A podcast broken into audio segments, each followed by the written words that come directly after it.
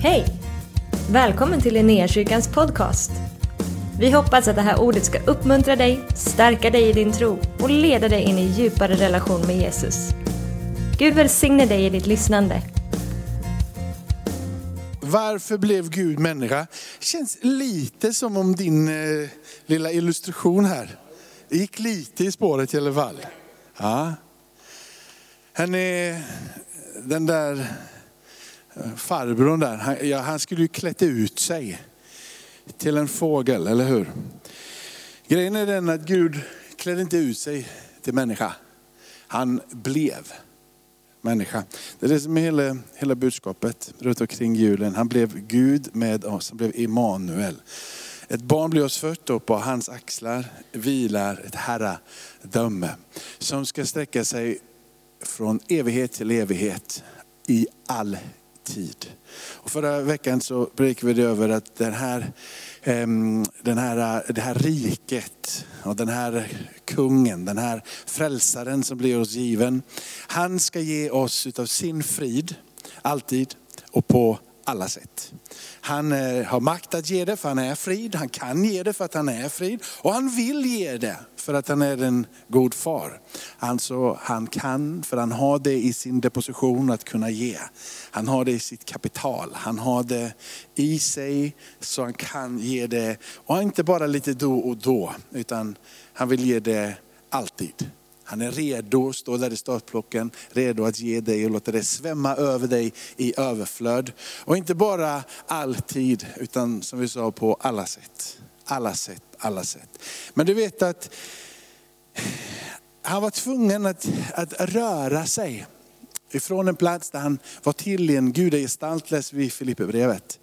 Ja, men han vakade inte över den här positionen i den här gestalten, utan han valde att bli en människa, ehm, att fullborda det som Gud, Fadern, har initierat en, en plan som skulle förvandla möjligheten för dig och mig och för alla människor att få vandra tillsammans med Gud. Gud ville visa, jag vill vandra med er.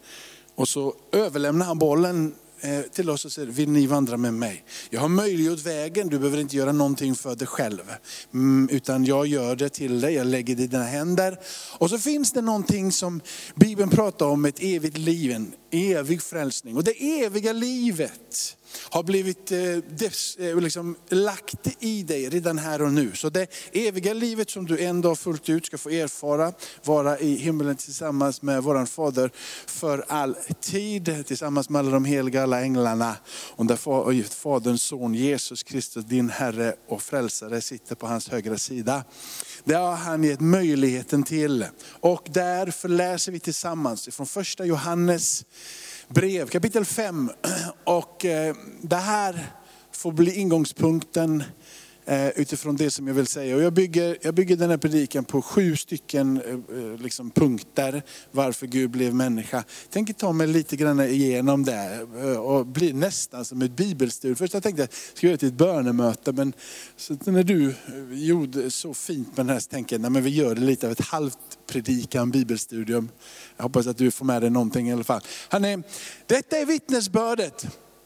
Gud har gett oss evigt liv och det livet det finns i hans son. Och den som har sonen, han har livet. Den som inte har Guds son har inte livet. Den, den, är ju, den kan ju vara svår att svälja om man inte förstår sig någonting på vem den här Jesus är.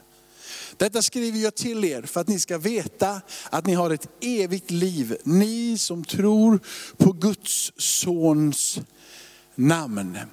Eh, någon har pratat om det trefaldiga mysteriet. Det trefaldiga mysteriet det är han som har blivit oss given som skapare, han som har blivit oss given som livgivare och han som har blivit oss given som frälsare. Det vill säga Jesus som ehm, när du döper dig blir döpt in i Kristus. Du blir döpt eh, in i hans, in i hans namn, in i hans kropp. Du blir döpt för att på den platsen som du blir insatt i också leva det där livet som han har möjliggjort för dig och mig. Han som är livgivaren, han som är skaparen och han som är frälsaren. För att du skulle kunna erfara detta, få detta, förstå detta, eh, ta emot det och låta det få bli den där livsförvandlande kraften. Så att du kan säga att jag vill älska, jag vill värna om människor, jag vill vara eh, liksom ett föredöme och på så sätt som Jesus visade vägen så vill jag visa vägen. Så valde, eller så tog han på sig den här, den här rollen som fadern hade sedan begynnelsen planerat. Han säger villigt att jag antar att bli en människa. Och villigt så lämnar han himmelen, villigt så kommer han ner hit. Han som till det yttre blev som en människa. Hebreerbrevets författare uttrycker det så här. Därför måste han i allt bli lik sina bröder han måste i allt bli lik som oss. Det finns inget frågetecken där. Han var å ena sidan Guds son fullt ut, å andra sidan var han människoson fullt ut. Han föddes i ett stall, han blev människa. Jesus när han vandrade sen så eh, refererar evangelierna till att han var törstig. Så han Uppenbarligen så var han ingen ande som svävade omkring utan han ville dricka. Han tvättar lärjungarnas fötter, han gråter, han äter, finns hyfsat många mänskliga drag som finns i det här. Men det finns någonting som är än större än att han bara blev lik oss på det sättet. Det är nämligen så att han var tvungen att bli den barmhärtige, trogne översteprästen som dog för dina och mina synder. Det var Hebreerbrevets författare talar om. Att han var tvungen att ta på sig den här rollen av att vara en barmhärtig, trogen överste präst som sonade för all synd, för alla människor. Denna överste präst var tvungen att gestaltas, att ta sin plats i mänskligheten för att vi skulle kunna ta emot frälsningen fullt ut. Han som har vandrat här förstår dig och mig. Och han har eh, haft och varit under samma förutsättningar som dig och mig. Så på det sättet uttrycker Hebreerbrevets författare igen, att han har allting varit som dig och mig i kapitel 4. Allting varit som dig och mig, vandrat här under villkoren. Han har frestat som dig och mig, men han var utan synd. Han blev inte bedragen, han fastnade inte i illusionen som de där småfåglarna flög in genom fönstret och stångade sig blodig. Utan han anpassade sig till förutsättningarna som fanns här. Han, han frestade som dig och mig, han påverkade som dig och mig, men han var utan synd. Därför, uttrycker också författaren av Hebreerbrevet, så kan han förstå dig. Han kan känna med dig, han kan vandra med dig. Han är inte bara Emanuel, Gud med oss och håller oss i famnen. Utan han är Gud med oss i alla avseenden. Han vet vad det är att ha ont. Han vet vad det är att känna bedrövelse. Han vet vad det är att vara arg. Han vet vad det är att vara åsidosatt. Han vet vad det är att bli illa bemött. Han vet vad det är att bli utstött. Han vet vad det är att bli smutskastad. Han vet vad det är att bli slagen. Han vet vad det är att grå. Han vet dina djupaste och känner med dina djupaste tankar. Han har ett medlidande som vida överstiger allt, medlidande.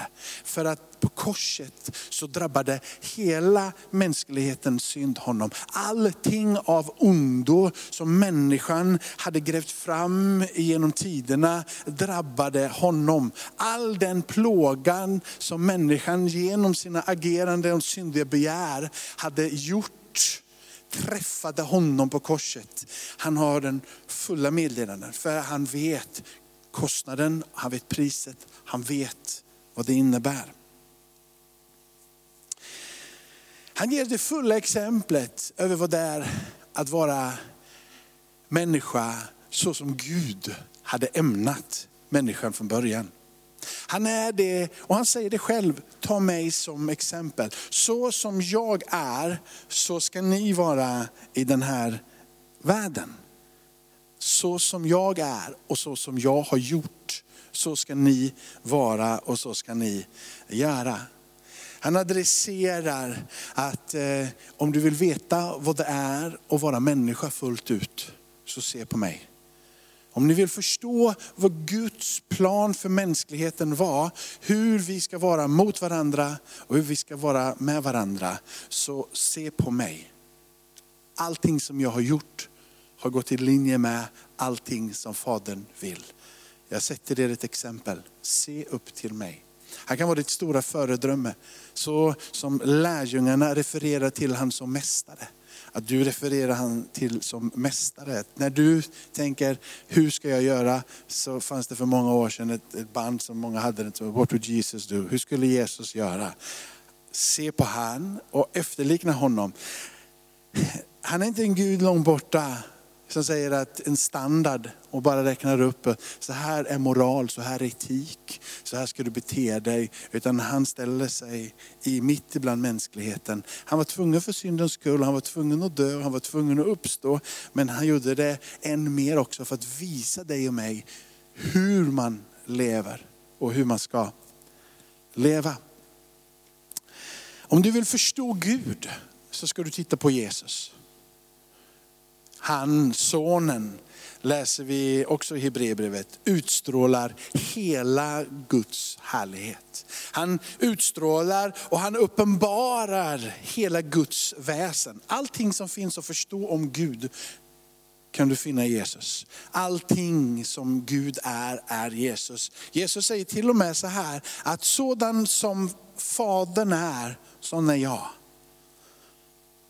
Så när du Möte med Jesus i en dröm eller du möter med Jesus i en upplevelse eller en känsla. Och du är som en vän till mig när han berättade om att han fick möta Jesus. Han hörde sitt namn och han trodde att det var en annan Daniel de ropade på. Men det var han, efter tre gånger så förstod han att det var hans namn som denna härliga, underbara röst. Det var mitt namn som sa Daniel. Och han upplevde det som fullständig kärlek. Och det fanns en auktoritet i den där rösten.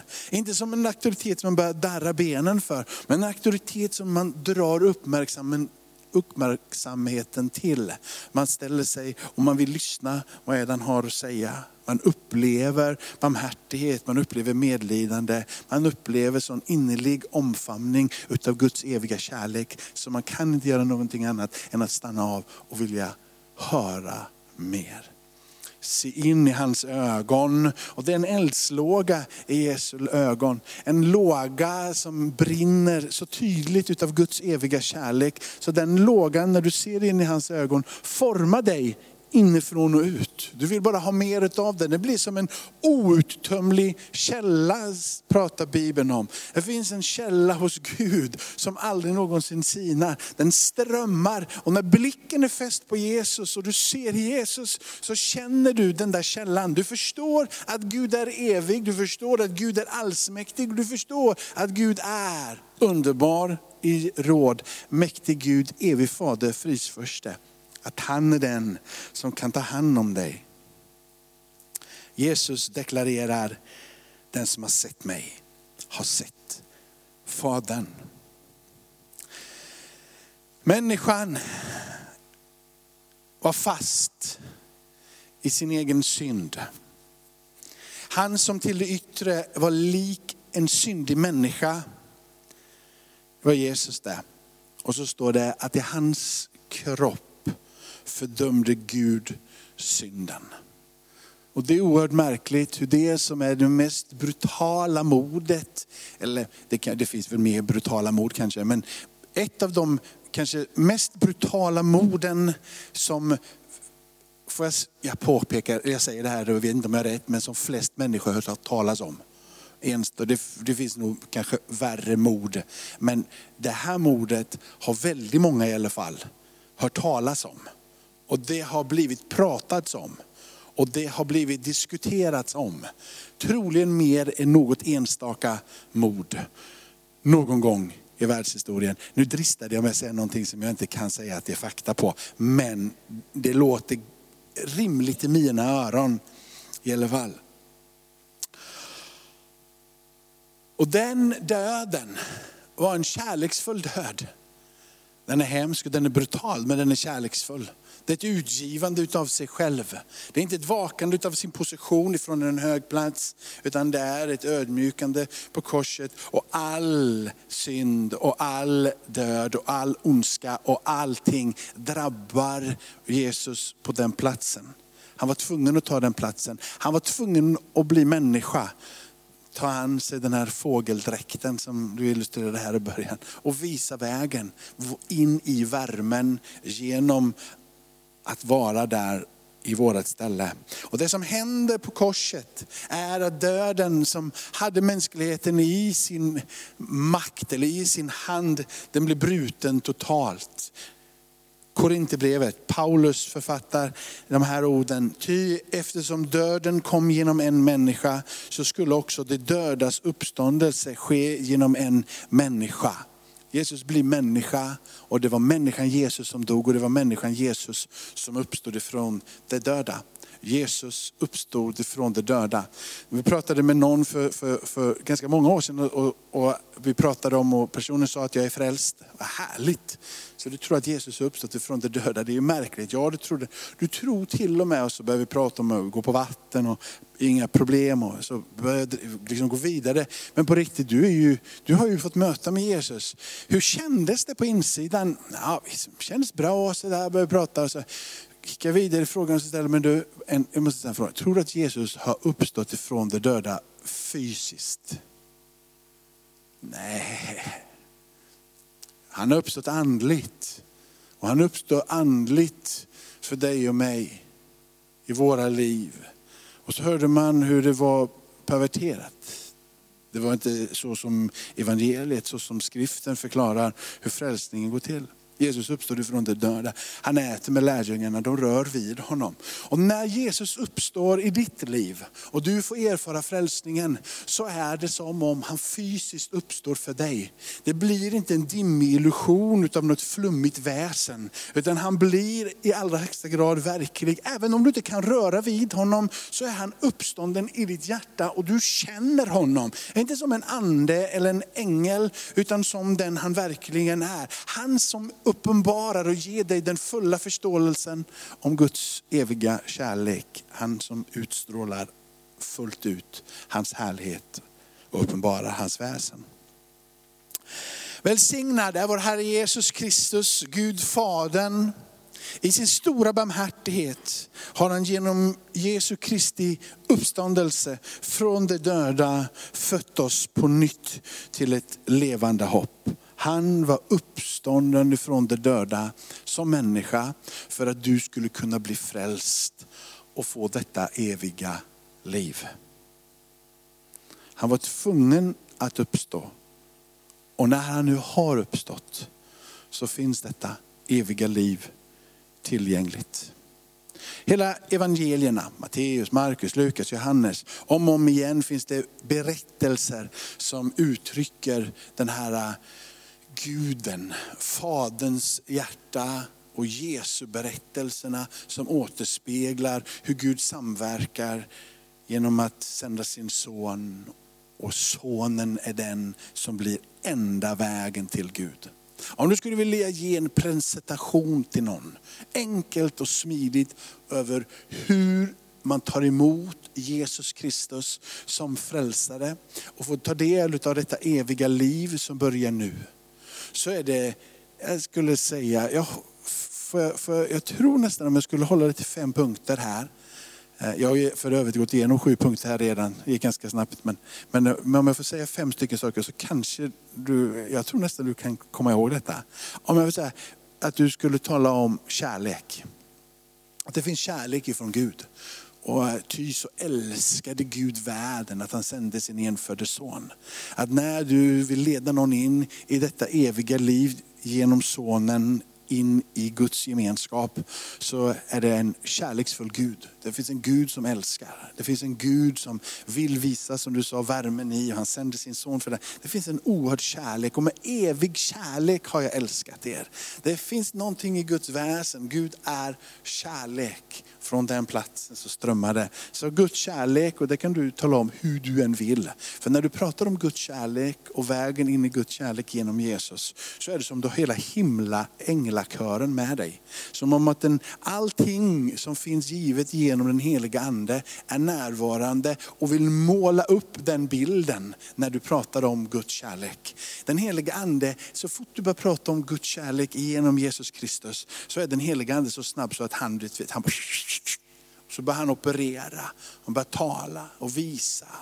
Liksom lägga saker och ting på rätta, på din insida. Helt plötsligt kommer du ihåg berättelser ifrån när du var barn och gick i söndagsskolan. Eller din mormor berättade en berättelse. Helt plötsligt så började den där operera på din insida. Den heliga ande började tala om när du gick i konfirmation när du var 14.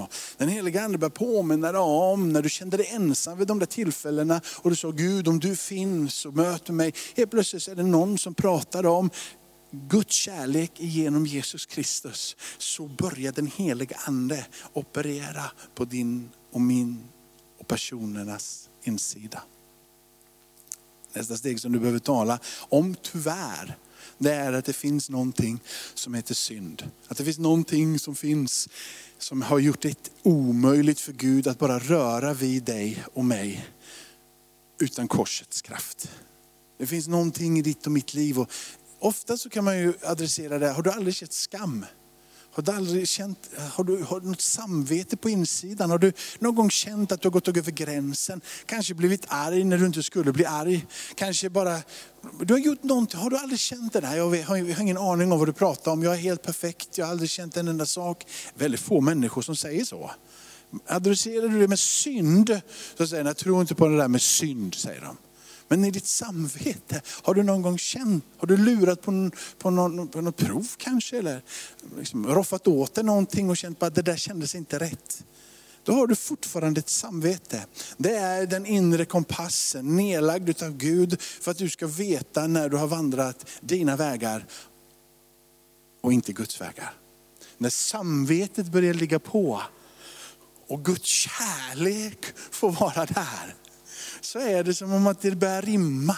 Helt plötsligt så börjar kärleken till Gud och samvetet där. Bara, hur blir jag befriad ifrån det här samvetet? Hur blir jag befriad ifrån det här som är synd, skuld, skam, det som plågar mig så illa. Och så har kärleken börjat operera. Och då kommer nästa steg.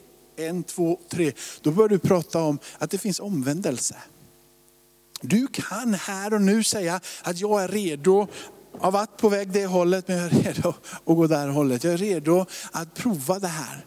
Och Bibeln inbjuder, Jesus inbjuder och säger att när du vänder dig, dina sinnen emot mig, när du vänder din blick emot mig, när du försöker att sträcka dig emot mig, så kommer jag dig till mötes. Jag vill röra vid dig. En sinnets förnyelse genom Kristus Jesus. Det är som om att han börjar att ta den där suddet liksom, och så börjar det suddas. Och så börjar du känna att nu börjar någonting att hända. När du har börjat prata om det här, att vända dig bort ifrån det här, så börjar de börja tänka att, men jag, vadå, ska jag vända mig bort ifrån det här? Och det här är en stor del utav, utav mitt liv. Då börjar det bli knepigt. För då börjar de väldigt stora frågorna komma. Att, men jag är inte riktigt redo att gå bort ifrån det där. Jag, jag, tycker om det du pratar om Guds kärlek. Och det där samvetet fattar jag, men nu ska jag, nu ska jag liksom vända mig bort och så ska jag få ett annat perspektiv på livet. Och det som jag innan tyckte var viktigt, ska, hur, ska, hur ska jag kunna göra det här? Och det är då du säger, du vet att det är nu du behöver ropa på namnet Jesus. För han är den enda vägen in i befrielse ifrån det som innan har blockerat dig och nu är öppningen. Det är då det hemliga namnet, mysteriet Jesus. När du säger Jesus där och då så börjar saker och ting hända. Jesus, du, jag tror och jag vill tro. Och sen när det börjar hända så behöver du bara be den här personen säga, förlåt mig Jesus och jag vill ha dig som Herre i mitt liv. Så kommer frälsningen. Inte som ett brev på posten, men det kommer genom Guds nåd. Och det svämmar över och det kommer träffa. Så om vi vill prata om frälsningen på riktigt med människor och inte bara liksom komma på en, på en gudstjänst och så räcka upp en hand så blir du frälst. Utan på riktigt så behöver du prata om Du behöver prata om synd. Du behöver prata om omvändelse. Du behöver prata om att han är enda vägen. Och du behöver prata om att acceptera honom som frälsare och som Herre. Och inte bara som en gummibjörn. Amen. Det är det här som är julens budskap. Inte klapparna, även om revbensspelen var fruktansvärt goda. Så, så, så är det det här som är jul. Möjligheten till frälsning. Låt oss be tillsammans så sjunger vi en sång och så ber vi en stund här. Tack för att du har varit med oss. Hoppas du känner dig inspirerad av Guds ord och har fått nya perspektiv. Hör gärna av dig till oss och berätta om Gud har rört vid dig på något sätt. Vi är så glada att få höra vittnesbörd om vad Gud gör. Du kan mejla oss på adressen info och dit kan du även mejla om du har ett böneämne som du önskar att vi ber för. Eller om du har tagit emot Jesus och inte har någon bibel så vill vi mer än gärna skicka en bibel till dig. Skicka ett mejl med ditt namn och dina adressuppgifter till info så ser vi till att du får en.